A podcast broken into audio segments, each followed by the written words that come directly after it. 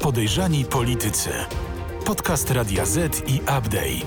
Zapraszają Radosław Gruca i Michał Piasecki. Każdy polityk w tym kraju powinien co roku podpisywać oświadczenie, że jest świadom tego, że biorąc udział w wojnie plemiennej, bo tak należy nazwać dyskurs polityczny w Polsce, naraża zdrowie i życie nie tylko swoje, ale także swoich bliskich. Że jest świadomy tego, że dla swoich koleżanek i kolegów może się stać celem nie tylko on, ale także jego bliscy, jego najbliżsi, żona, rodzice czy jego dziecko. Bo jak zwykle jest tak, że refleksja na rozjuszone indyki przychodzi wtedy, kiedy jest już za późno, kiedy wydarzy się tragedia i wtedy nagle spływa e, na polityków myśl, że może jednak trochę przesadziliśmy. Dzisiaj nagrywamy ten podcast w dniu pogrzebu e, 15-letniego Mikołaja, e, który jest ofiarą politycznej wojny w Polsce. Jutro Mikołaj miałby urodziny i kończyłby 16 lat. I nie mogę w związku z tym powiedzieć Państwu dzisiaj dzień dobry, bo ten dzień nie jest i nie będzie dobry. Michał Piasecki, aplikacja newsowa Update, ojciec dwójki dzieci, a naprzeciwko mnie Także ojciec dwójki dzieci Radosław Gruca, Radio ZPL.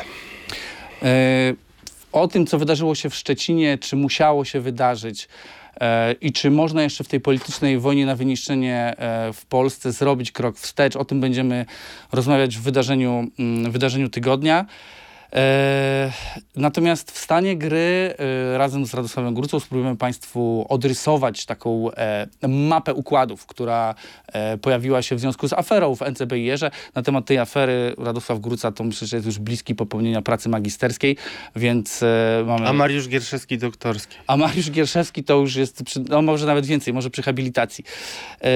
Natomiast zaczniemy w kontrowersji tygodnia od czegoś innego. Zaczniemy od no, takiej kontrowersyjnej poprawki dotyczącej, dotyczącej ustawy o broni i amunicji, ponieważ okazuje się, drodzy Państwo, że Lada moment może być tak, że e, dostęp do broni krótkiej w Polsce legalny dostaną osoby, które niekoniecznie e, się na tej broni znają, co więcej będą mogły z nią paradować e, we wszelki, po, wszelkich, po ulicach we wszelkich sytuacjach publicznych.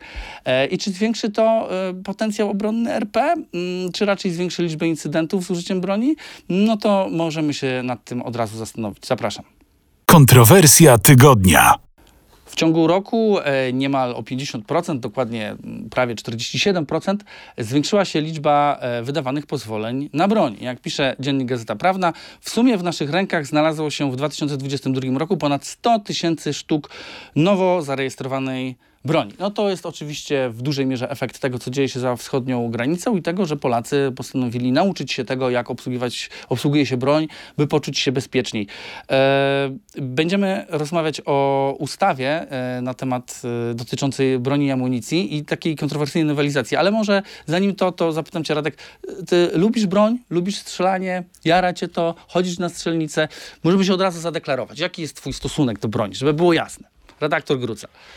No ja jestem, jak wiesz, pewnie kinomanem, kiedyś przynajmniej jak miałem więcej czasu i pamiętam taki film Moja droga Wendy między innymi Tomasa Winterberga, który mm, pokazywał bardzo co może się dziać w głowach y, ludzi, którzy bez y, mm, pewnego przygotowania i świadomości biorą się za strzelanie i kochają swoje pistolety tak jak kobiety, bo Moja droga Wendy to jest jedna z ze splów, którymi strzelają e, sfrustrowani młodzi ludzie w tym filmie. Ja jestem, ja jestem bardzo sceptyczny, bo ja pamiętam, co się stało, kiedy byłem nastolatkiem i kiedy ktoś dał mi ponosić broń. Myślę, że to było nielegalne, na szczęście było to 25 lat temu i byłem wtedy jeszcze głupi, ale pamiętam... Nie wiem, na i- szczęście, że byłeś wtedy głupi. E, nie, no młody, młody i głupi.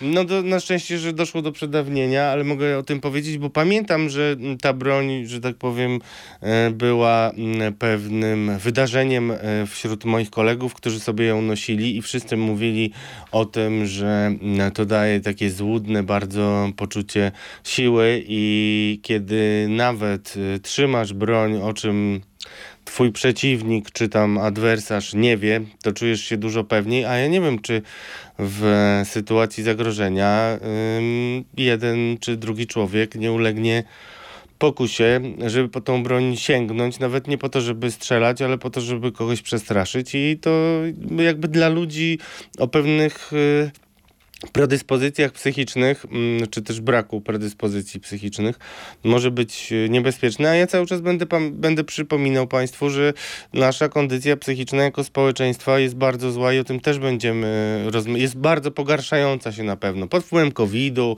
pod wpływem różnych e, niepokojów, chociażby z zagranicy i e, dostępu do psychiatrów za bardzo mm, powszechnego nie ma i nawet taki człowiek, który będzie się borykał z problemami psychicznymi, pewnie nie znajdzie odpowiednio szybko. Mm, mówię oczywiście o ekstremalnych przykładach. Mam nadzieję, że tak nie będzie, ale nie, może nie znaleźć opieki psychiatrycznej, może nie znaleźć oparcia we wszystkich instytucjach, które miały przeciwdziałać y, przemocy za pieniądze y, i przestępstwom za pieniądze Funduszu Sprawiedliwości. No dobrze, to czyli reasumując, redaktor Gruca jest wobec broni sceptyczny. Bardzo. Dobrze, okej. Okay. Ja, gdyby to kogokolwiek interesowało, y, jestem, z bronią mam dość sporo do czynienia i strzelać na strzelnicy lubię, natomiast jestem jeszcze bardziej sceptyczny, jeżeli chodzi o powszechny dostęp jej. E, mm, no to weź nam wytłumacz, jaka jest... Do niej powszechny dostęp, dobrze. To zrób e, nam, wytłumacz nam najpierw, o co chodzi jakby z dobrze, problemem będziemy rozmawiać, bo jest długa broń i jest krótka broń i to Będziemy rozmawiać o różnica. ustawie o broni i amunicji. To jest, I chodzi o nowelizację ustawy z 26 stycznia o zmianie ustaw w celu likwidowania zbędnych barier administracyjnych i prawnych. W ustawie chodzi o to, aby mm, dostęp do, e, między innymi chodzi o to, żeby dostęp do broni e, krótkiej i podkreślam, broni krótkiej e, był łatwiejszy dla e, funkcjonariuszy mm, różnych służb, mm, którzy niekoniecznie tak naprawdę mają do, wobec e, tej broni kompetencje, ponieważ czym innym jest broń długa, czym innym jest broń krótka. To jest na, najprostszy podział, żeby nie wchodzić w, e, w większe didaskalia. Żołnierz używa najczęściej broni długiej. E, policjant używa broni krótkiej.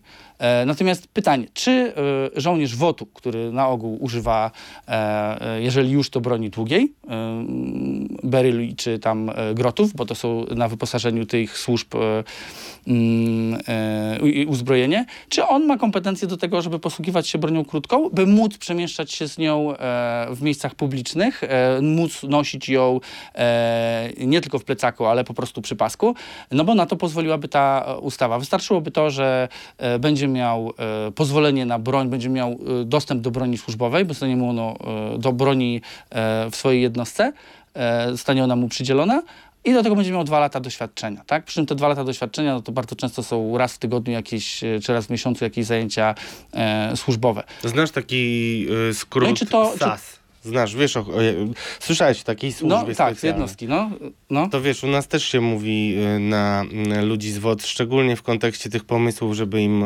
pozwolić nos, nosić pistolety e, na ulicy, że to są służby trochę specjalnej troski, y, bo mówi się o nich, że SAS to jest y, skrót Saturdays and Sundays. E, trochę tak jest, natomiast ja nie chcę obrażać e, żołnierzy WOT-u. Uważam, że to jest bardzo pożyteczna służba i rzeczywiście była taka służba, taka formacja w Polsce potrzebna. Super, że ona jest. E, natomiast nie wiem do końca, czy mm, to są jej kompetencje. E, to samo słyszałem od policjantów na granicy wtedy, kiedy trwał kryzys białoruski. E, to, co tam się działo i to, co opowiadali policjanci, między innymi o tym, jak e, działali funkcjonariusze WOT-u, którzy robili bardzo dużo zdjęć, żeby było widać, że tam są. Natomiast czy rzeczywiście mieli kompetencje do tego, by się na tej granicy rzeczywiście zajmować jej bronieniem? Śmiem wątpić, e, powołując się na funkcjonariuszy policji. No dobrze, ale teraz wracam do tej ustawy i do tego, że za chwilę będzie tak, że wystarczy, e, wystarczy mieć te dwa lata w wocie za sobą, e, mieć e, w związku z tym dostęp do broni i będziemy mogli nosić broń krótką po ulicach. Idź z nią do baru, e, idź z nią do kina, do restauracji, na pizzę, piwo e, z kolegami, do parku, na grilla i mieć przy sobie broń. O Jezu, piwo czy z to... kolegami, to powiem szczerze, że aż mi ciało. No właśnie, czy to, i to jest jak gdyby, przepraszam, przedłużając tak, ale y, mówię, ja o, o słabej, o słabej kondycji e, psychicznej społeczeństwa. Ja jestem dzisiaj w bardzo słabej kondycji e, psychicznej, nie ukrywam, co akurat wiąże się ze sprawą, o której będziemy mówić w wydarzeniu tygodnia, ale już dopłynąłem do brzegu i zadaję pytanie. E, czy to twoim zdaniem zwiększy potencjał obronny RP, czy raczej zwiększy liczbę incydentów z użyciem broni? Czy będziemy mieli, um, będzie tu bezpieczniej, czy raczej będzie jak w amerykańskich filmach o gangsterach? To zanim odpowiem na twoje pytanie, to dwa zastrzeżenia. Ja wiem, co jakby w założeniu miało wzrosnąć. I myślę, że miało wzrosnąć przede wszystkim poparcie wśród ludzi, którzy no, bardzo się interesują strzelectwem i wszelka tak zwana liberalizacja mogłaby im pomóc. Natomiast no, z tego, co mówiłem, powiem szczerze, miałem dużo wątpliwości, zresztą sam wiesz, żeby o tym rozmawiać, ale wydaje się, że temat jest bardzo y, nośny, e, a z drugiej strony y, to, co usłyszałem w, z okolic Nowogrodzkiej ma być wyciszany y, przed wyborami, więc być może, y, być może to jest tak, że trzeba było odbębnić gest w kierunku y, fanów y, broni, a potem już do tego nie wracać, żeby nie było problemu. Ale no, na pewno to potencjału obronnościowego RP y, nie powiększy i tutaj zarówno rozmawiałem z byłymi oficerami gromu, instruktorami, jak i różnymi innymi oficerami służb specjalnych, a także instruktorami strzelectwa i nie znalazłem nikogo, kto by mówił o tym, że pistolet w rękach no, sasów, czyli tych niedzielno-sobotnich żołnierzy, jakkolwiek powiększy y, poczucie bezpieczeństwa, raczej wręcz odwrotnie. To jeszcze w tym, y, zanim o tym bezpieczeństwie, to jeszcze w, tej, y, w zapisie tej ustawy, tej nowelizacji jest takie stwierdzenie e, oraz, czy tam po przecinku, już nie pamiętam, funkcjonariuszy innych służb. Tam nie jest wymienione tak naprawdę, kto, y, kto jeszcze będzie miał dostęp do, y, y, taki ułatwiony dostęp do broni krótkiej. To jest podcast Podejrzani Politycy i e, powiem szczerze, zacząłem podejrzewać, że tutaj jest właśnie jakaś polityczna gra wokół e, tych e, projektów ustaw. No bo generalnie które... ustawa raczej powinna być dość precyzyjna. Co tak. można, czego nie można, kto może, kto nie może. Tu jest dość wpisane dość szerokie pojęcie, pod którym można by było spekulować i można by było dyskutować, kogo można by było pod to jeszcze podciągnąć. No ja mam poważny problem z tego typu y, dziwnymi poprawkami. Y, trudno w ogóle znaleźć w Sejmie osobę, która by się ochoczo przyznała y, do tego typu poprawek. No, dla, dla mnie jakby ta sytuacja jest bardzo zastanawiająca i wydaje mi się, że wymaga dużej dyskusji. Tym bardziej, że też rozmawialiśmy wcześniej o tym, że przez granicę polską przeszedł ponad milion Ukraińców, którzy tu zostali i naprawdę nie ma szansy, żeby tam nie było ludzi, e, którzy mają związek z półświadkiem, a też e, jakby no, są takie sygnały. Nie musimy, nie musimy po Ukraińców sięgać, tak? No nie Ma, musimy, mało, oczywiście, mało że nie mamy musimy. Ale kwiatów wszystko... we, we, własnym ludzie, za przeproszeniem? Nie, ale, ale to zobacz, no y, nawet ci Ukraińcy, którzy są przyjmowani u nas, a też jakby jestem bardzo daleki od wskazywania jakby narodowości jako jaki, jakiegokolwiek czynnika E, który mógłby mnie osobiście mm, e, we mnie wzbudzać pewne obawy co do tego, ale zobacz, no ludzie z Ukrainy to są ludzie, którzy wracają z traumą, e, często z PTSD. Ja pamiętam, jak relacjonowałem wyrok, nie wyroki, tylko sprawy sądowe byłych oficerów w Iraku i oni na przykład mówili, że potem po powrocie z Iraku mieli problemy ze snem, w pewnym momencie e, tak długo nie spali, że widzieli samoloty, które e, nie, nie, które nie istniały, których nie było. No ja tylko mówię o tym po to, żeby pokazać Państwu, że to są bardzo delikatne materie, a generalnie co do e, tej ekipy rządzącej, zresztą poprzednia też miała tego typu problemy czasami, precyzyjność w przypadku PiSu, który mm, likwidował imposybilizm także wśród tych prawników, którzy zwracali uwagę, że coś jest nieprecyzyjne, generalnie nie prowadzi konsultacji społecznych, o czym zresztą do czego chce nas e, zobligować Unia. Rozumiesz? Chodzi o to, że to są, sam o tym mówisz, to są takie tematy, co do których trzeba mieć precyzję skalpela, a nie nawalanie y, siekierą, które niestety no, jest charakterystyczne dla tej ekipy i, i tutaj mogę sypać przykładami. Dobra, jest y, tu jest jeden, jednym problemem w tym jest to, że rzeczywiście dostęp do broni, potencjalnie dostęp do broni krótkiej będzie łatwiejszy No i rośnie, masowo tak? dla Rośnie. osób, dla osób, które niekoniecznie przeszły przeszkolenie z tej broni. I teraz, okej, możemy, y, każdy widział amerykańskie filmy, w których się strzela, ale proszę Państwa, kto był na strzelnicy i chociaż troszkę y, na spust naciskał, y, to wie, że jednak y, czym innym jest strzelanie z broni długiej i czym innym jest strzelanie z broni krótkiej. Nikomu nie, odejmu, nie odejmując kompetencji, ale jeżeli ktoś służbowo czy formacyjnie jako żołnierz uczy się strzelania z broni mm, y, długiej, to wcale nie znaczy, że będzie potrafił nosić broń krótką w autobusie, e, czy, czy jak pójdzie z nią e, do parku na grilla, to, e, to będzie zwiększał potencjał e, obronny RP. No, śmiem wątpić, że nie. Ale e, to jest jedna rzecz. Natomiast druga, chciałem cię zapytać, czy w ogóle jest w Polsce w tym momencie, twoim zdaniem, jest jakieś zagrożenie takie, które usprawiedliwiałoby masowe noszenie broni e, w przestrzeni publicznej? Bo Piję tutaj do wydarzeń jak nie- niedawno w Izraelu e, i zresztą apelu tamtejszych, e, tamtejszych władz do obywateli, także cywilów, którzy mają pozwolenie na broń, by nosili ją ze sobą.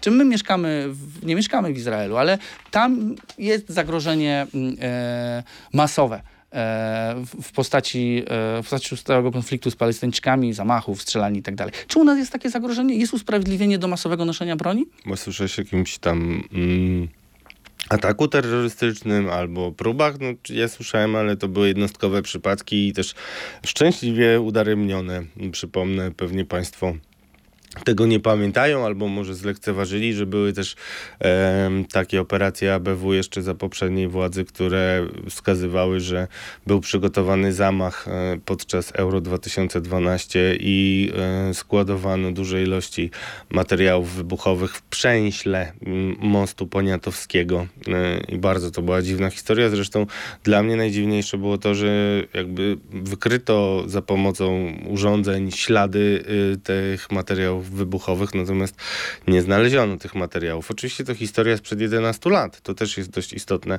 e, pod kątem tego, o co pytasz. Nie, ja absolutnie nie widzę. e, Raczej widzę zagrożenie e, w bezpieczeństwie nas wszystkich, w upowszechnianiu broni dla właśnie takich sasów i też będziemy dzisiaj rozmawiali o, o, o takiej mm, nieodpowiedzialności co najmniej e, w posługiwaniu się także słowami, które mogą zabić, a co dopiero e, pistoletami. I moim zdaniem przy takich emocjach, na które zresztą obie strony polityczne na pewno będą grały, to y, jakby prawdopodobieństwo tego, że mm, umożliwienie tego typu rozpowszechnienia noszenia broni jest niezwykle niebezpieczne i ja bardzo chętnie, wiecie Państwo, że czytam komentarze, odpowiadam, bardzo chętnie bym e, przeczytał przynajmniej e, w komentarzach taką dyskusję, bo tylko głupcy nie zmieniają zdania, ale mnie to poważnie niepokoi. Jest jeszcze jedna rzecz, czyli ta kwestia niezbadana do tej pory y, pewnej indoktrynacji, do której może dochodzić y, w wocie. Bo jakby no, mm, mam tutaj co do tego różne sygnały i, i no nie chcę, wolę dmuchać na zimne. Zresztą wydaje mi się, że wielokrotnie pokazaliśmy, że warto. Przejdźmy zatem do, e, do wróćmy do Szczecina, w którym, o, o którym dużo mówiliśmy w zeszłym, w zeszłym tygodniu. Na koniec powiem jeszcze tylko tyle, że y, jeżeli y, słyszę i myślę o dziesiątkach tysięcy sztuk broni, która może trafić y, na ulicę y, w Polsce w mniej lub bardziej odpowiedzialne ręce, E, I przypominam sobie sprawę e, niedawną z Zamościa, skopanego na śmierć 16-letniego Eryka. E, To nie wiem, czy to jest dobry pomysł. No właśnie, i to skopanego y, przy kamerach i w ogóle w A teraz, a teraz wyobraźmy sobie, że, że, że dostęp do broni będzie, będzie dużo łatwiejszy. Nie mówię, że dla nastolatków, e, ale dla ich rodziców, e, dla ich wujków, e, którzy z piwem będą mogli wyjść do parku na grilla i z bronią w kaburze. To tylko jeszcze powiedzmy, że to nie jest tak, że to jest zupełnie abstrakcyjna sytuacja ym, możliwego nawet zabicia y, człowieka, bo mieliśmy y, incydent już y, ostatnio z posiadaczem y, broni sportowej, który, no cóż, y, zastrzelił mężczyznę podczas bójki o kobietę. No, y, takie bójki to wielu się zdarzały, bójki o kobietę. No, to Zwłaszcza ja, niepokojące. ja jestem fanem grillowania e, w parku i też nie, wiele rzeczy już tam widziałem e, i gdybym dodał do tego e, osobę z bronią, to na pewno nie są to, nie są to miejsca ani sytuacje, w których bym chciał być razem ze swoimi dziećmi. I ostatnia rzecz. y, z racji na to, że bardzo dużo komentarzy się pojawia pod e, naszymi podcastami, chciałem zadeklarować, że jeżeli będziemy mieli e, 500 komentarzy, a to wcale nie jest dużo, i będziecie dyskutować o broni, to obiecuję, że mm, zwrócę się do wszystkich ugrupowań, żeby się określiły, jaki jest ich stosunek i przedstawimy to w kolejnych odcinkach. Wydarzenie tygodnia. Mikołaj Felix, e, syn posłanki PO, Magdaleny Felix, e, 17 lutego odebrał sobie życie. E, Jutro, 8 marca, o, dziś jest 7 marca, dziś jest jego pogrzeb, jutro skończyłby 16 lat. E, Jego śmierć to e, pokłosie artykułu, który ukazał się w Radiu Szczecin, autorstwa i także publikacji e, w telewizji publicznej, e, autorstwa e, Tomasza Duklanowskiego, o którym już e, i o całej tej sprawie w zeszłym tygodniu troszeczkę rozmawialiśmy. E, No teraz jak gdyby już możemy o tym rozmawiać e, mm, oficjalnie, tak? Wtedy jeszcze nie, nie mówiliśmy Państwu o tym, że ten chłopiec nie żyje. Natomiast teraz, kiedy jego mama już sama powiedziała o tym, że, e, że popełnił, że, nie żyje, że popełnił samobójstwo, mm, to możemy o tym mówić wprost. To był artykuł... e, Powiedziała, że popełnił samobójstwo. nie, tego nie powiedział. Tak, tego, tak, nie tak. powiedzia, tego nie powiedziała, powiedziała, że nie żyje, też żeby być ścisłym, to prawda. Artykuł dotyczył e, pedofila e, Krzysztofa F., e, który mm, no, był współpracownikiem, e, e, współpracownikiem Marszałek. marszałka województwa zachodniopomorskiego. E, Artykuł był napisany w taki sposób, aby pokazać, że jest to pewnego rodzaju afera pedofilska, która jest e, nie dość, że przyklejona do Platformy Obywatelskiej, to przez Platformę Obywatelską jeszcze, jeszcze kryta. Autor artykułu w, w jego treści w taki sposób opisał mm, ofiary e, pedofila, że dosłownie kilka minut zajmowało e, sprawdzenie, kto to jest i i odanonimizowanie e, an, anonimizowanie tych, tych osób i wcale nie trzeba było znać realiów życia politycznego w Szczecinie. Czy to był news? To możemy o tym dyskutować, dlatego że autor artykułu tak naprawdę nie przeprowadził żadnego śledztwa i nie, nie, nie wykrył jakiegoś pedofila, tylko mm, po prostu napisał o wyroku, który zapadł i to zresztą zapadł już dawno temu, bo na początku za pierwszym razem w lipcu 2021 roku, a uprawomocnił się w grudniu e, 2021 roku. E, no dobrze, Radek, i teraz mam takie pytanie. Mm, Ty pisałeś dużo o pedofilii. Pisałeś o pedofilii w kontekście kościoła, pisałeś o pedofilii w kontekście politycznym. E, czyli w zasadzie to samo, e, e, co e, robił pan Duklanowski.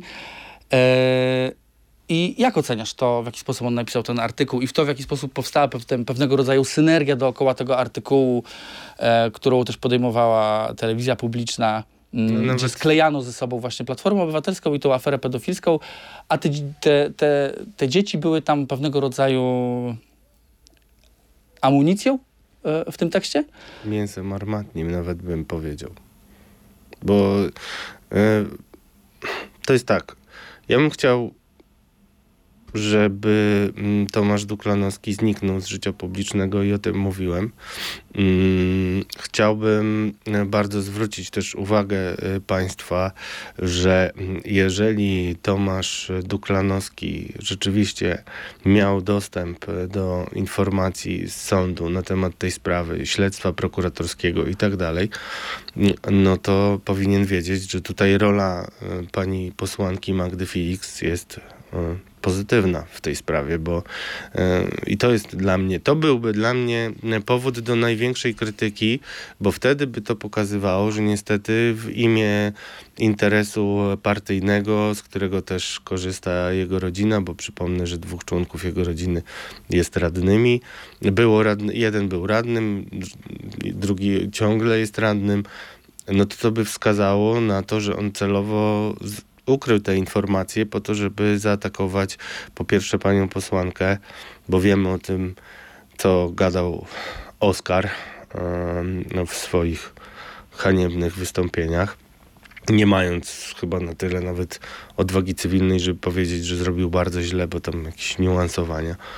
No, krótko mówiąc, yy, wiesz dobrze, że pisaliśmy wielokrotnie, tak, że ty byłeś tego świadkiem, różne teksty, które wymagały pewnej odwagi. E, zarówno w stawianiu zarzutów, jak i e, obronie różnych osób, które były niesłusznie pomawiane czy wrabiane w różne e, sprawy. Tutaj warto przypomnieć chociażby komendanta stołecznego, pana Andrzeja Krajskiego, który został wrobiony lata temu. Nikogo to w ogóle e, został zostawiony samemu sobie, mimo że obiecano mu, że wróci na stanowisko stołecznego. Dużo tego typu e, sytuacji. To, co chcę powiedzieć Państwu, to to, że za naszą działalnością, szczególnie takiego dziennikarstwa śledczego, musi stać interes społeczny. Jaki jest e, społeczny cel publikacji? To jest pierwsze moje pytanie, które dostawałem na, na wszystkich rozprawach, e, kiedy broniłem swoich racji w sądzie, a 95% spraw szczęśliwie zostało rozstrzygniętych na moją korzyść podczas tych lat e, pracy. Więc e, jaki jest społeczny cel publikacji? Nie ma takiego społecznego celu publikacji. Jest tylko polityczny cel publikacji i to jeszcze cel taki, który ja osobiście, e, Tomaszu Duklanowski, uważam za działanie we własnym interesie albo działanie osoby chorej z nienawiści. I, nie będę udawał, że e, jest inaczej. Tym bardziej, że no, sam wiesz doskonale, o tym rozmawialiśmy, że były już przypadki, kiedy ludzie jednak zachowywali się tak zgodnie z tym, co mówił kiedyś Władysław Bartoszewski, warto być przyzwoitym. I mieliśmy do czynienia na przykład z publikacją w fakcie, która była e, bardzo krytycznie e, oceniona i słusznie. E, po, chodzi o sznur, e, taki bardzo e, Chodzi o śmierć syna Leszka Millera. Chodzi o śmierć syna Leszka Millera, gdzie w tytule napisano e, ojciec wybrał politykę, a syn sznur. I to, to wystarczyło do tego, żeby Robert Feluś i, i zarząd tego złego niemieckiego wydawnictwa, oczywiście to jest ironia, drodzy Państwo, mm, e, no, żeby Robert e, Feluś e, poniósł mm, taką odpowiedzialność e, za to, co się stało, mimo że Taką tego odpowiedzialność, jaką w takich sytuacjach ponosi po redaktor naczelny. No właśnie, a- a co- pod topór. A co, się, a co ty myślisz o, o Tomaszu Duklanowskim? Ile dni minęło? Chyba cztery dni minęło. Jakieś dziwaczne oświadczenie zarządu. Tomasz Duklanowski jest na urlopie, przynajmniej do dzisiaj. E, Takie są oficjalne, e, takie jest oficjalny mm, statement e, Radia, Radia Szczecin. O tym, co się dzieje w Radiu Szczecin, to cię też chcę o to zapytać i w telewizji publicznej, ale bo wspomniałeś o celu społecznym takiego artykułu, e, takiego, takiego artykułu śledczego. E, No nie Jo, śledczego, po- no właśnie, e, nie śledczego, bo tu jo- nie było żadnego śledztwa. Ja nawet nie wiem, czy dokonał takiej elementarnej e, czynności i powinności e, Tomasz Duklanowski i zadzwonił do kogokolwiek z zainteresowanych. Bo jak mnie pytasz, czy jak pisałem o pedofilii, to zawsze się kontaktowałem z kręgiem, który Tak, e, dokładnie. opiekował się o to cię ofiarami. pytałem, dokładnie o to No, cię pytałem. O, o, dokładnie. o to, jak Zawsze. rozmawiasz z ofiarą i o to, y, jak piszesz o ofierze z perspektywy ofiary, czy jak piszesz o sprawcy. Taki kretyni też na Twitterze y, zarzucali mi jakąś niekonsekwencję i nie wiem, e, i, podawali stare moje artykuły, to ja wszystkich pytam w takim razie, kto był ofiarą. No nikt się nie dowie, kto był ofiarą z moich tekstów. No. Tylko y, ani... No, dobrze, poczekaj, poczekaj, bo chcę zadać ci pytanie. Właśnie cel społeczny, ofiara. Mm. Jolanta Hajdasz, dyrektor Centrum Monitoringu Wolności Prasy Stowarzyszenia Dziennikarzy Polskich.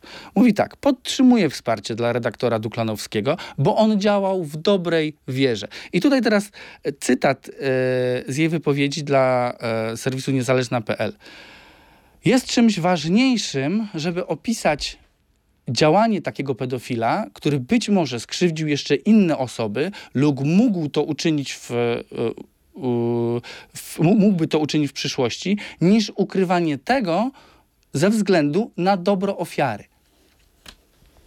To jest totalna y, paranoja, bo to jest z gruntu nieuczciwe. Y, dlatego, że jeśli chodzi o to przestępstwo, to rzeczywiście po pierwsze został chyba skazany za inną czynność seksualną, ale to nie ma żadnego znaczenia, czy to jest To jest bardzo szerokie dziecka. pojęcie. To jest bardzo Krzyw- szerokie dokładnie, pojęcie. ale to nieważne, nie, nie, nie wszystko- wchodźmy w to, nie wchodźmy w to, nie został skazany za gwałt i tak dalej, natomiast nie ma żadnych przesłanek do tego, żeby, przynajmniej ja ich nie znam, a myślę, żebyśmy je poznali, żeby mówić, że Krzysztof F. mógł e, mieć jakiekolwiek inne ofiary on też dostał taki surowy wyrok, bo posiadał bardzo duże ilości znaczy, marihuany, no, więc... Ten surowy wyrok, proszę Państwa, to jest 4 lata i 10 miesięcy więzienia. No ja nie no... jestem przekonany, czy to jest taki surowy wyrok, jak ma być szczery. No właśnie, no, no okej, okay. no tutaj może, no wiesz o tym, że ja mam bardzo radykalne, jeśli chodzi o, o tego typu przestępstwa, e, poglądy i, i, rzeczywiście tutaj nawet bym wspierał um, zaostrzenie kar. No ale pytanie, jaki był społeczny cel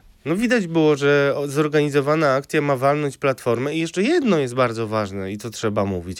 To wszystko się dzieje na gruncie wielkiego oporu, największego w historii y, diecezji szczecińsko-kamieńskiej przeciwko no, haniebnej postaci, y, jaką jest Andrzej Dzięga, arcybiskup. I pamiętasz, co się działo za jego, y, za jego rządów w archidiecezji, bo najdłuższy proces kościelny, mm, zupełnie symboliczny, notabene notabene przeciwko pedofilowi, prawdziwemu, regularnemu, obrzydliwemu drapieżcy, y, który udawał księdza przez wiele lat pod ochroną swoich y, pryncypałów.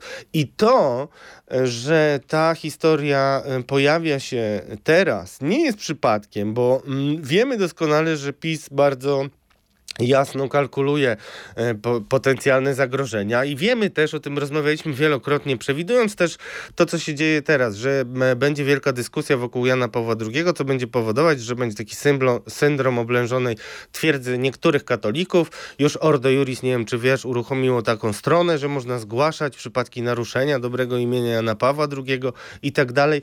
Reasumując, w Szczecinie jest bunt wiernych przeciwko temu arcybiskupowi Dziędze zresztą zresztą słuszny, ja się podpisuję wszystkimi kończynami. I na tym gruncie na arenie szczecińskiej wchodzi temat, który ma pokazać, że to nie tylko Kościół. No zobacz, jakie były przekazy tych hejterów, którzy od razu wskazywali na panią e, posłankę Felix. No były takie, że no tylko nie mów nikomu. Oczywiście z nawiązaniem do bardzo głośnego e, filmu Sekielskich. Jakby to miało pokazywać. Już zupełnie haniebnym był e, występ Oscara, który ja, ja takie odniosłem wrażenie, sugerował nawet, że mama coś e, tuszuje, czy e, mama Mikołaja wręcz, no już nawet nie chcę mówić, co mi się wydawało, może ja jestem trochę spaczony, ale e, no to jest absolutnie e, godne potępienia i Dobra, słuchaj. E, Michał Rachoń, którego raczej przedstawiać nie trzeba, e, mówi, że... Były rzecznik PiSu.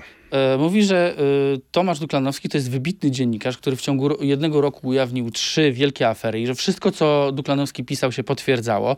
E, no, ty mówisz, że powinien zniknąć z mediów, no ale Tomasz Duklanowski to jest też jedna z tych osób, które w Szczecinie pisały dużo na temat pacjentów mm, Tomasza Grodzkiego, co myślałem, że nie jest przypadkowe, a propos Szczecina i a propos, a propos realizacji pewnych tez, ale chciałem zapytać, jaka twoim zdaniem jest teraz atmosfera, albo z tego co wiesz, atmosfera w, w telewizji publicznej po tym, co się wydarzyło, po tym, jak politycy wychodzą ze studiów, e, po tym, jak goście odmawiają udziału w programach.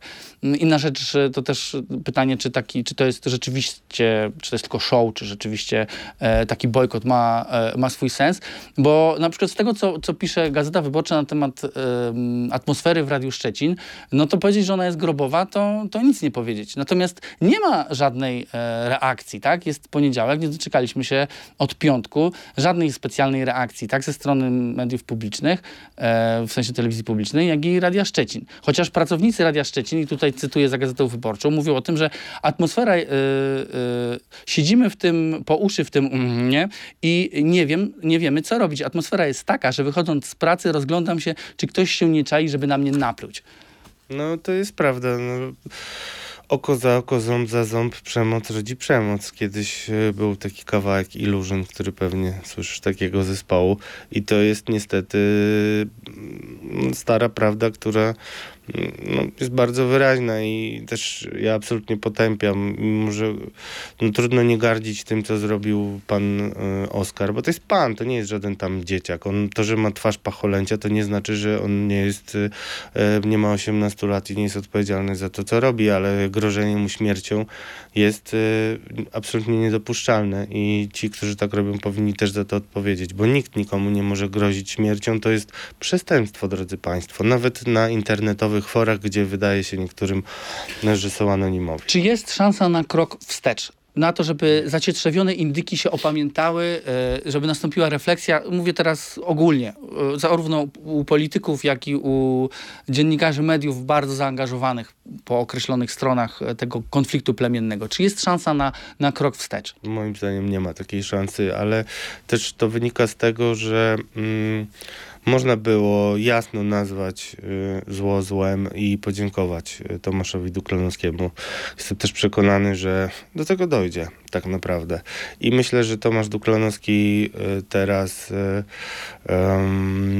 jest nakłaniany do tego, żeby się jakoś honorowo, myślę, to tego nie wiem akurat, żeby się jakoś honorowo e, zachować i jestem przekonany, że pogarsza swoją sytuację tym, że nie zamyka tego tematu teraz. Ja bardzo często, jak pisałem o jakichś niewłaściwych zachowaniach e, ludzi, e, miałem szereg dodatkowych informacji niż to, co pisałem, ale jeżeli oni się zachowywali godnie i rezygnowali e, z, ze swojej działalności, czyli w jakiś sposób ponosili konsekwencje i przyznawali się do tego, co e, ujawniałem, to ich zostawiałem, bo to inaczej po pierwsze możesz się narazić na słuszny zarzut tego, że się pastwisz nad kimś, więc, e, więc a, a nie piszesz o problemie. I ten zarzut niestety występuje w całości wobec tych publikacji i niestety dla mnie też jak ty pytasz o to, czy będziemy mogli się cofnąć, to nie będziemy mogli się cofnąć, bo widać wyraźnie i to pokazało nagranie takiego posiedzenia Rady e, e, w TVP, gdzie między innymi pan Luft był i e, też poseł Skurkiewicz, gdzie Jarosław Olechowski no, szedł absolutnie w zaparte. No, w zasadzie to wygląda tak, że złapali mnie za rękę, a, a to nie moja ręka. No, to... było posiedzenie, w którym chodziło o to, aby um, władze telewizji publicznej zajęły się sprawą tak, jeszcze materiału. Przed informacją o samobójstwie wyraźnie Jarosław tak, Olechowski Jarosław tego nie wiedział Olechowski i kłamał. No. mówił tam o tym, że telewizja publiczna nie ponosi odpowiedzialności, bo nie podano nazwiska, bo e, tak naprawdę to cytowano, e, cytowano radio, e, radio Szczecin. Co swoją drogą jest ciekawe, bo akurat Oko Press, jak tam posprawdzano, ja, ja tego nie sprawdzałem, tylko cytuję, nie, nie, nie mówię, że tak było. Co sprawdza e, że radio, radio Szczecin e, mm, okazuje się, że jednak dwie minuty później po telewizji publicznej No dobrze, ale mówisz o tym, ale wiesz jak jest. Znaczy, jest to pewnego czasami, ale okay, nie, no jest synergia ewidentnie, ale nie, nie mówmy, że to jest akurat dowód. No, czy synergia no nie, jest... chodzi, mi, chodzi mi o takie, e, e, o takie mówienie, że nie, nic się nie stało, tak? Że nie wiadomo, rozmywanie odpowiedzialności, nie podaliśmy przecież nazwiska, a przecież jest tylu parlamentarzystów. No, ale no, no nie, no. no Boże, no. Dobrze, czyli, to jest wciskanie okay, kitu. Krok, i... krok wstecz jest niemożliwy. Nie, no widać wyraźnie, że idą w zaparte. Dobrze. Znaczy moim zdaniem czy... oburzenie y, ludzi, którzy dowiedzą się o tym, bo oczywiście media publiczne y, starają się to przemilczać, y, będzie tak duże, że zaraz się skończą te badania, które PiS robi i prawdopodobnie ktoś będzie musiał być kozłem ofiarnym. Czasami nawet niekoniecznie Tomasz Duklanowski, y, bo to taki, taka dziwna solidarność jest y, ludzi, którzy którzy y, popierają PiS, ale jeszcze jedna rzecz.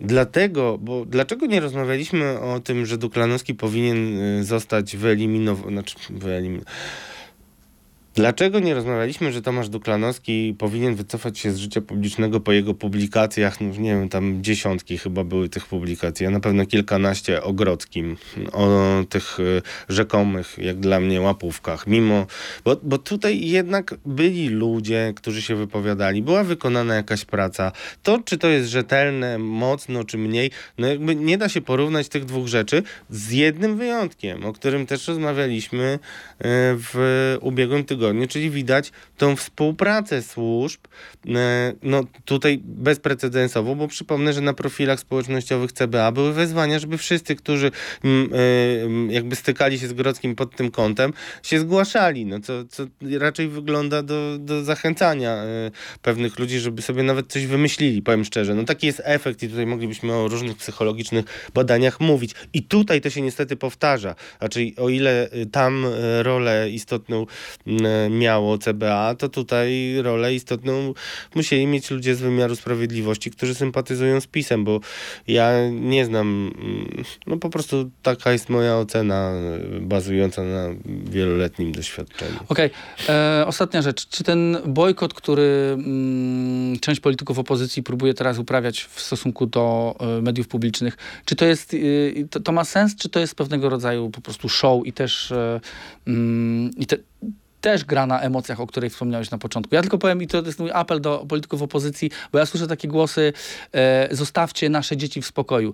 Nie ma naszych dzieci, ani nie ma naszych i waszych dzieci. Są po prostu dzieci. Zostawcie wszystkie dzieci w spokoju. To nie jest amunicja polityczna. Nie ma naszych, nie ma waszych. Są dzieci. E, czy to, ten bojkot, to ma sens? To rzeczywiście em, przed wyborami, do, do wyborów jest jeszcze dużo, dużo czasu, ale czy to odniesie jakiś efekt?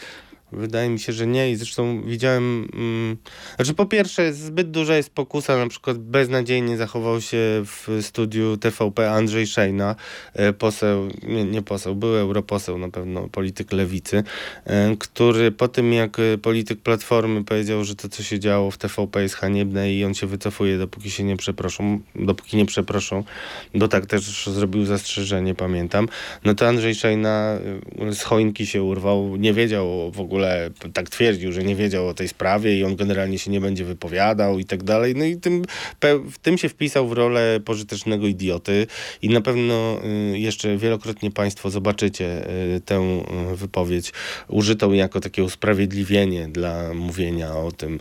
Czyli no, y, po pierwsze nie ma zgody, jak wiesz, w szeregach opozycji i na pewno ktoś ulegnie pokusie, żeby tam pójść. To jest primo.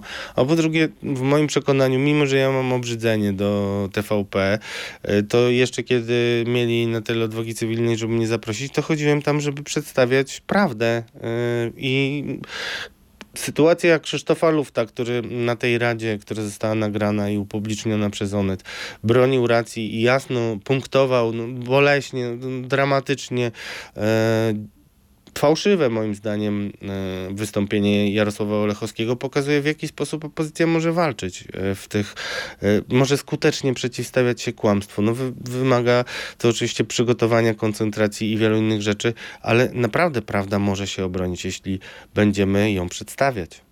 Stan gry. Dzisiaj w stanie gry wrócimy po raz kolejny e, do NCBIR-u, ponieważ tam ta afera zatacza coraz szersze kręgi. Polsce grozi utrata olbrzymich pieniędzy mm, z Unii Europejskiej w związku z tym, co się dzieje. E, Natomiast generalnie reakcje e, polityczne na to, co się stało w, mm, w NCBIR-ze nie są jakoś strasznie szybkie i tu pytanie dlaczego. No i mm, Radosław, to jest pytanie do ciebie, bo ty znasz dobrze partię republikańską, ty znasz e, dobrze te e, jej zażyłości mm, z, e, i układ sił z, z Prawem i Sprawiedliwością. Afera jest olbrzymia.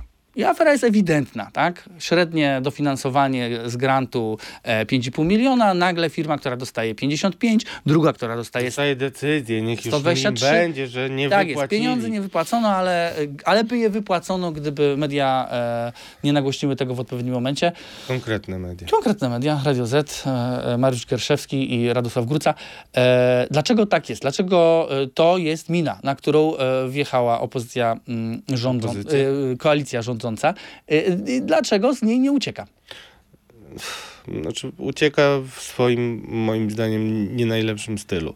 Znaczy, zobacz, mieliśmy dużo bardzo afer, bardzo gorszących. Właśnie też z politykami, którzy są związani z tą formacją, bo tutaj y, polecam publikację Radia Z o Michale Cieślaku, który nie tylko chamsko się zachowywał w stosunku do pani na poczcie, ale też mm, miał śledztwo i otrzymał, ja to wiem, bo to jest fakt, otrzymał od e, firmy Tekra, która zresztą często była przywoływana w atakach mm, wewnątrz e, środowiska republikańskiego, otrzymał e, pieniądze, których nie wykazał w oświadczeniu majątkowym, kryptowaluty i nic się nie wydarzyło. Że śledztwa były prowadzone dziwacznie, e, cała sytuacja jego dymisji też jakby była po prostu przesądzona przez Jarosława Kaczyńskiego, ale no, to najniższy wymiar No dobrze, ale w kary. NCBR dymisji politycznych nie ma.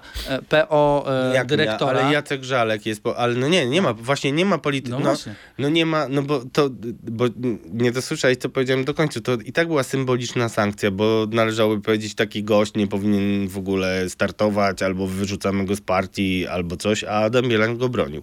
Tak samo było y, w przypadku Mejzy mm, i y, Kamila Bortniczuka, który Mejzy nie dymisjonował. Wszystko dlatego, że oni byli potrzebni do głosowania, ale też dlatego, że yy, drodzy yy, Państwo, no, sytuacja jest taka, że yy, no, jest pewien układ sił, na który nie ma już możliwości specjalnego wpływu. To znaczy ten układ sił to jest yy, złapał kozak Tatarzyna, a Tatarzyn za łeb trzyma. I tutaj na przykład, jeśli chodzi o NCBIR, to zwróćmy uwagę, że nadzoruje y, teoretycznie y, ten y, dział y, zagadnień Grzegorz Puda, jego nazwisko w ogóle nie pada. Znaczy, jego odpowiedzialności tutaj nie ma, zresztą słusznie, bo walka o to, żeby nie stać się kozłem ofiarnym, toczy się między Adamem Bielanem, który bardzo długo milczał, musiał sobie chyba wymyślić strategię. Słabo ta strategia jest realizowana, a Jackiem Żalkiem, e, który e, jest e, no, na pewno odpowiedzialny, ale ma też asa w rękawie, o którym chciałeś usłyszeć. No właśnie, to dlaczego, dlaczego, Adam, dlaczego Adam Bielan, przepraszam, to powiem teraz brutalnie, nie może wyciągnąć konsekwencji i pożegnać Jacka Żalka w ramach, w ramach konsekwencji tej, tej afery? No bo nikt nie może się tutaj pożegnać. Po pierwsze, mówię, haki są wzajemne. Mówiliśmy o tym, no że... To, no to przejdź, przejdź do konkretów. Dla, dlaczego Jacek Żalek się ciągle broni na tym? E, po pierwsze, e, jego żona jest e, radną sejmiku. Jeżeli przestanie być radną, no to może narobić bałaganu w województwie podlaskim i PiS nawet obawia się, że może stracić władzę. To jest primo. Sekundo, niektórzy ludzie, którzy pomagają y, PR-owo, bym powiedział, i też zgłaszają się do różnych dziennikarzy. Y, nie mam dowodów, więc dlatego tylko nie będę o tym mówił, ale mam głębokie przekonanie. To ludzie, którzy jakby dają mu pewne wsparcie i utrzymują go w takim przekonaniu, że on nawet może wyciągnąć tam ze dwóch, trzech posłów y, i tym szantażować całą koalicję. Wydaje się, że on jest... Znaczy to jest bardzo ciekawe, bo znowu mamy taką sytuację, że prawie prawica nie potrzebuje w ogóle konkurencji, ona się sama nawzajem wyżyna. Tutaj są tak brutalne wojny. Oczywiście wracam do tego, co kiedyś mówiliśmy o środowiskach wolnościowców i konfederacji, bo one się trochę podzieliły, że oni kochają się nagrywać. I tutaj też taka sytuacja jest, że wszyscy siebie nawzajem nagrywają i to też nawiązuje do tego, o czym mówiliśmy wcześniej, że takich nagrań jest setki, jeśli nie tysiące i w momencie, kiedy sondaże mm, będą wyglądać źle dla PiSu, to te nagrania będą wyciągane i no, skutki tego no, nie mogą być dobre. Okay, czyli, dla PiSu. Czyli Adam Bielan nic nie może. Jacek Żalek trwa na swoich pozycjach, bo jest dobrze okopany. Mm, a Jarosław Kaczyński co? patrzy, przygląda się i w zasadzie nie reaguje. Jarosław Kaczyński jest słaby w tym wszystkim. Jest skoncentrowany na tym, żeby nawet nie tyle wygrać wybory, mimo że y, zdaje się, że koalicja ma takie przekonanie, że nie ma szans wygrać z PiSem ma szansę tylko e, mieć, nie, nie dopuścić do większości, a, a to z kolei takie wygrana, przyjście z numerem jeden na metę po wyborach PiSu jest dużym niebezpieczeństwem, o tym też rozmawialiśmy. Ale e, no zobacz, Jarosław Kaczyński no nie ma go, nie huczy nie huczy. Y, pozwala temu wszystkiemu się rozlewać i to niestety jest poważny zarzut do lidera tego obozu, bo on pozwala na te patologie, on jest za to odpowiedzialny. Właśnie, nie ma tutaj kogoś, kto, że powiem, uciąłby y, tej hydrze łeb, to no, po prostu trwa. Ja nie wiem, czy to jest news, czy nie, bo bardzo dużo się wokół tej sprawy dzieje, ale wiem na pewno, że u osób, które odeszły z NCBR-u, przynajmniej jednej, u mężczyzny, y, były robione przeszukania CBA, no i jak mi to ktoś zdradzał, to e, mówił mi, bo wiesz, prezes na razie dał tylko zgodę na to, żeby CBA weszło do tego człowieka. Ja nie wiem, czy to jest prawda, czy nie i nikt z nas się nie dowie, ale w ogóle to, że my jakby żyjemy w takiej sytuacji, gdzie przyzwyczailiśmy się do tego, że politycy e, realizują za pomocą wszystkich instytucji państwowych swoje polityczne e, cele, no to to jest tragiczna w moim przekonaniu sytuacja. Właśnie to, że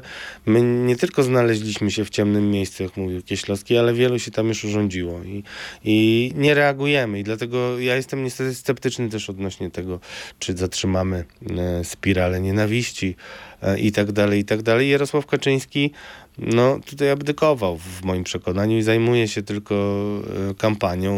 Nie wiem, może też, no generalnie widać, że jest liderem bardzo słabym i nie ma możliwości dyscyplinowania tych wszystkich grup, które najpierw musiał albo zastraszyć, albo przekupić.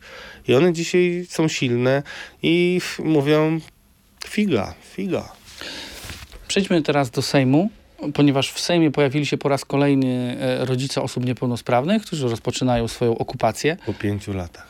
Tak, e, że nic się nie zmieniło. Dokładnie. E, a jednocześnie w Sejmie procedowany, oni oczywiście przyszli ze swoim projektem ustawy obywatelskiej.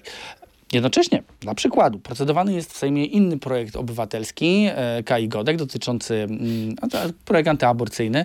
Mm, no i zobacz, chciałem, żebyś porozmawiajmy chwilę o, o tych projektach e, ustaw obywatelskich. E, tu mamy dwa, e, dwa projekty. Jeden będzie, jest jakby już na wokandzie, tak? jest, jest procedowany, czy jak się potoczą jego losy, to jest inna kwestia, ale drugi e, musi być przepychany okupacją Sejmu, e, żeby ktoś wreszcie tych ludzi wysłuchał.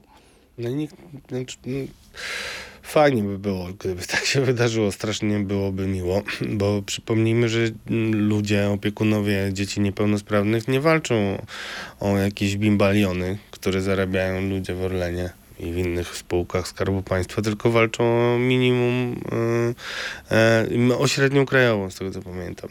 Więc to nie jest jakaś e, bogacenie się czy coś takiego. To Beneto Żalek mówił, że wielu z takich rodziców jest patologicznych i zobacz. I dzisiaj nawet e, po takich różnych wpadkach em, no nic mu się nie dzieje.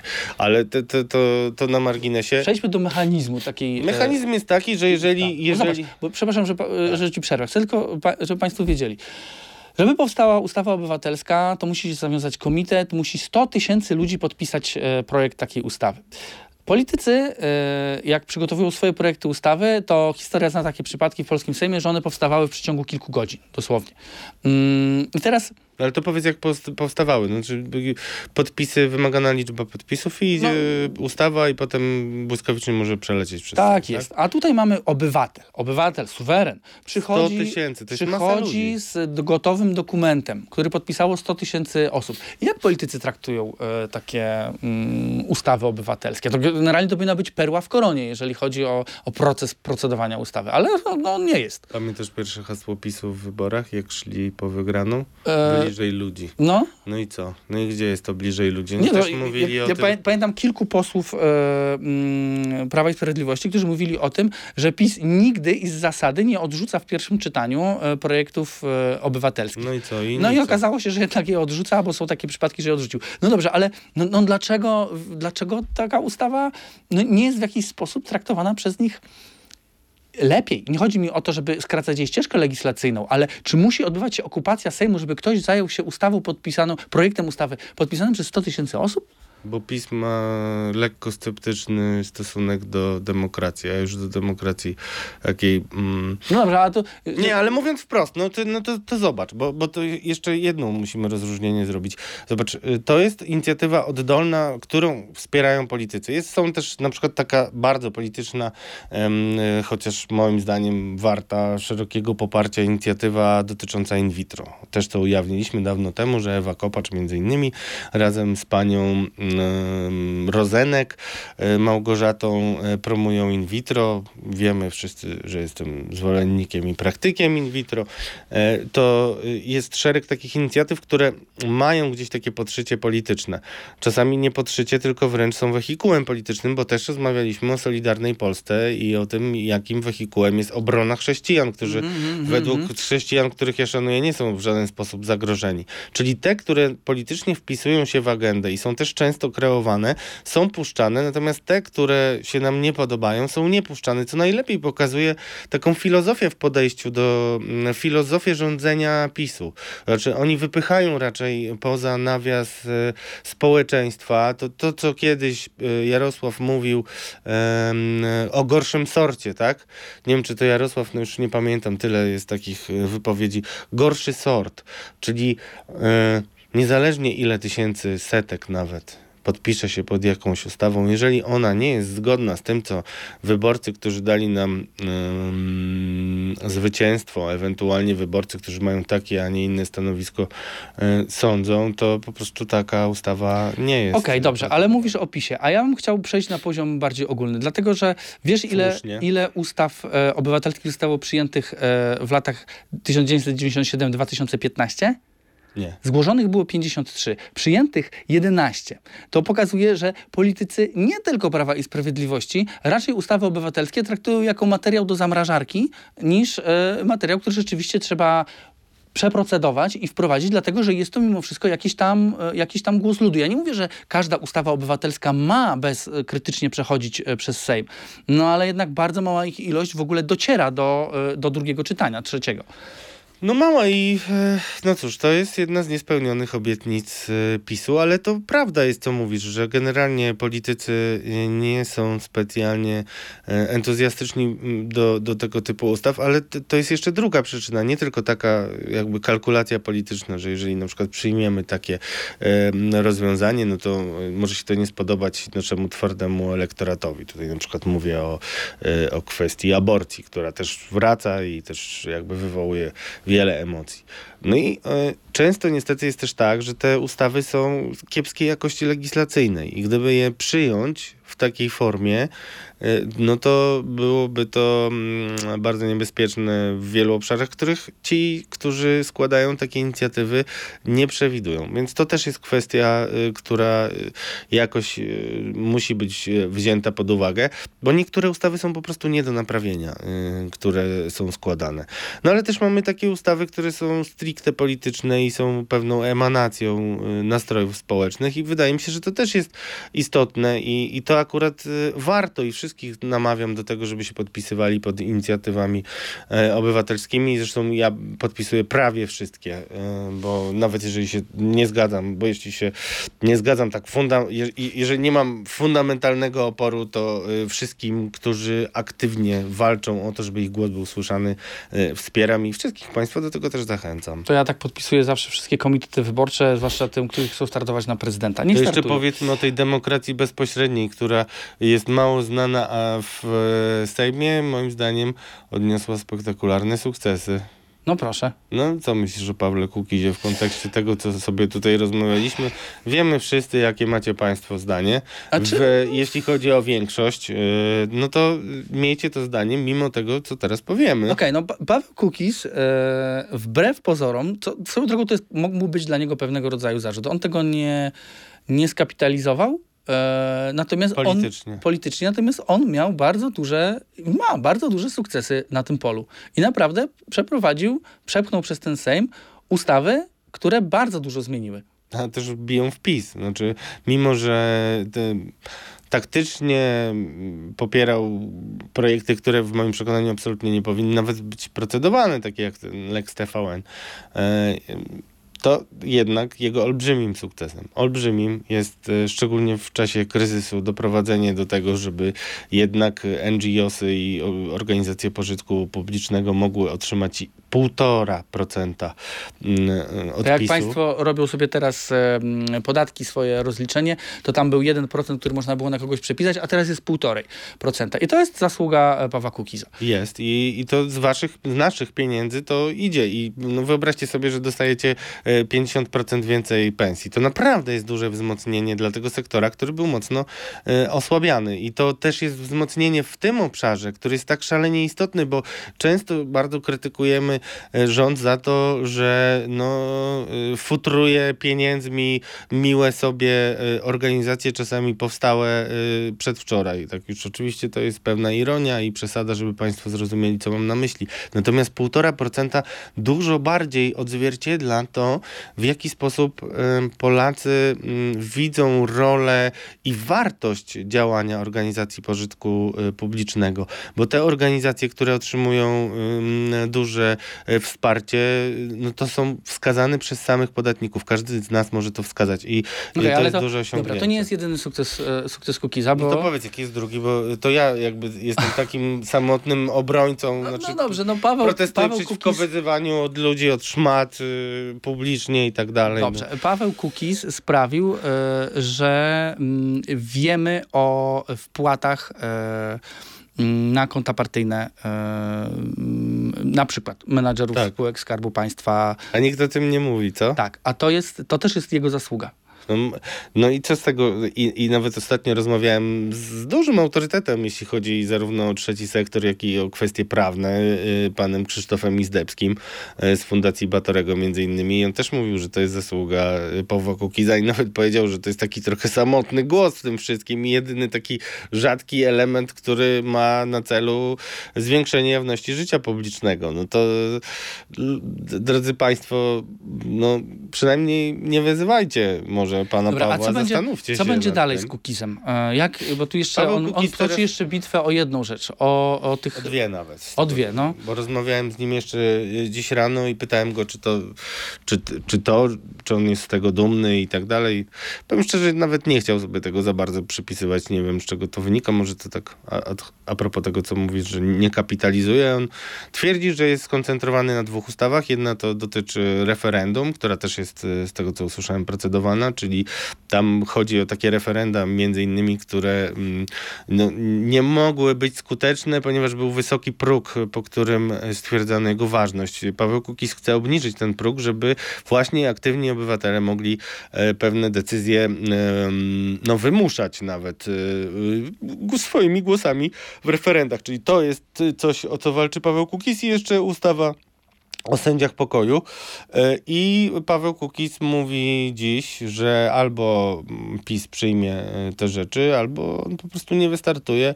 I mimo, że mało kto w to wierzy, to ja akurat w, to wierzę, że jeżeli nie będzie spełnionych jego, em, jego postulatów, to on e, zachowa się jak trzeba.